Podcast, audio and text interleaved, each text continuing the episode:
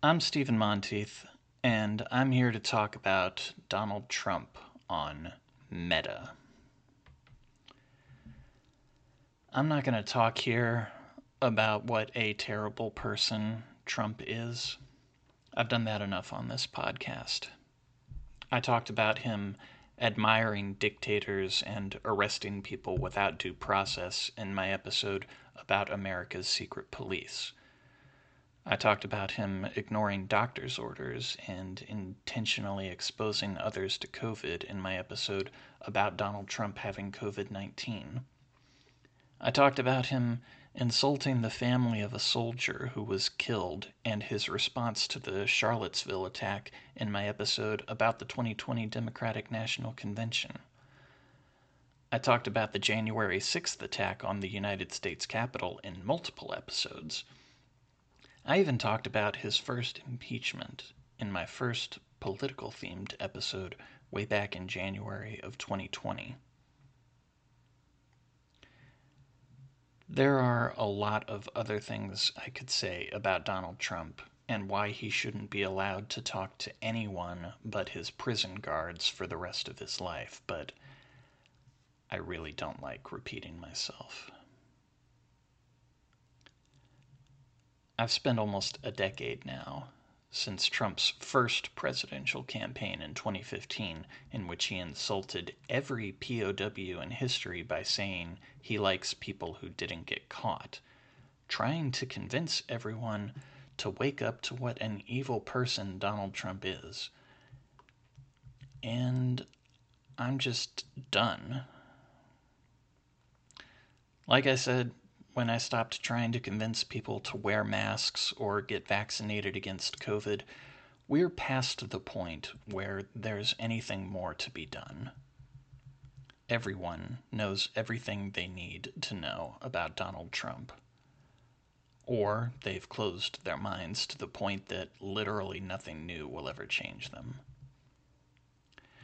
Donald Trump could stand with them in the middle of Fifth Avenue and shoot them, and he wouldn't lose their vote.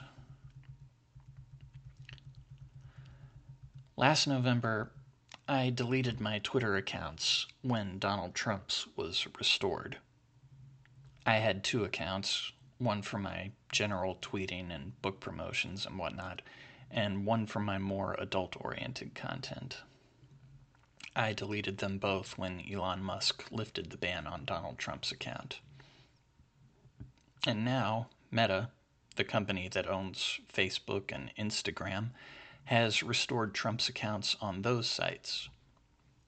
Will I be deleting my accounts there as well?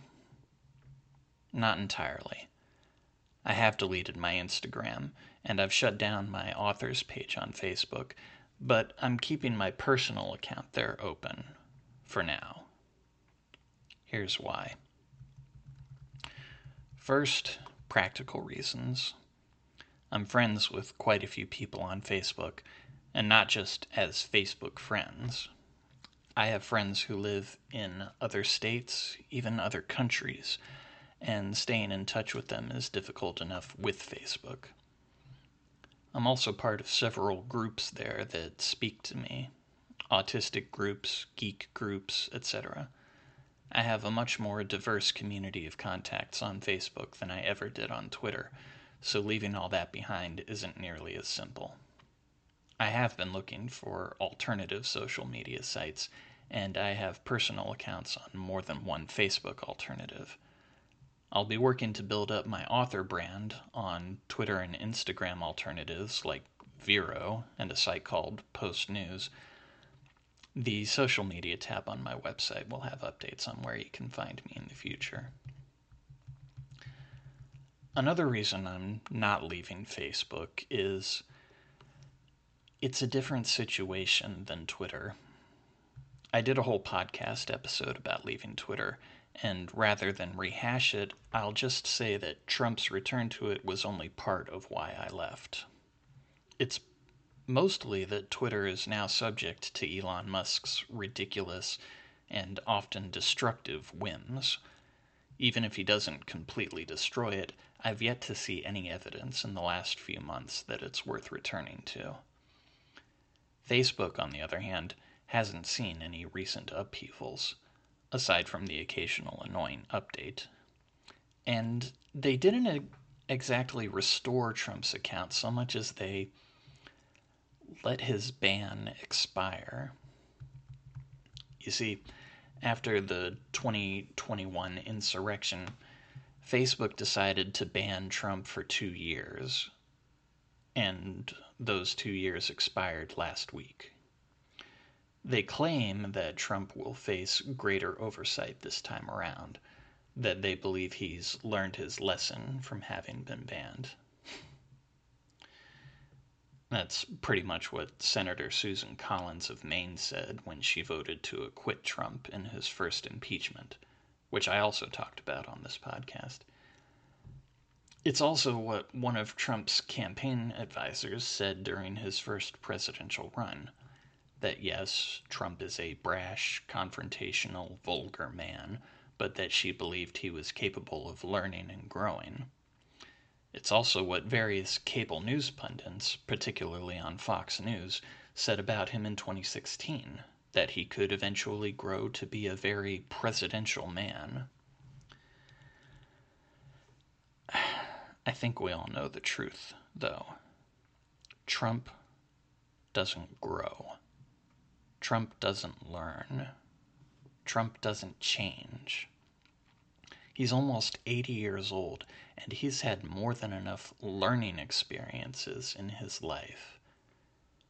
He is who he is, and not even divine intervention could change that. I think that's what a lot of people who've supported him over the years have been hoping that God would touch Donald Trump's heart and make him a better man. There's not a God in any religion in the world who does that, though. Not even the Christian God.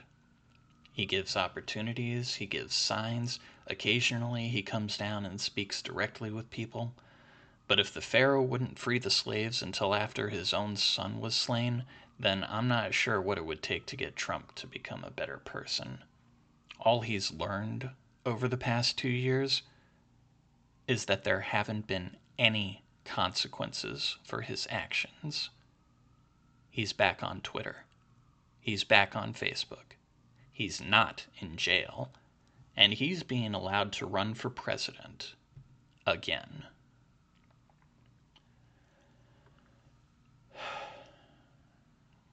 We'll see how Facebook handles his inevitable lies and incitements in the future. We'll see if they are capable of learning. As for me, I have nothing more to say about Donald Trump for now. Either you've heard enough, or you haven't heard anything. Try to keep your ears open, and I'll talk to you more later.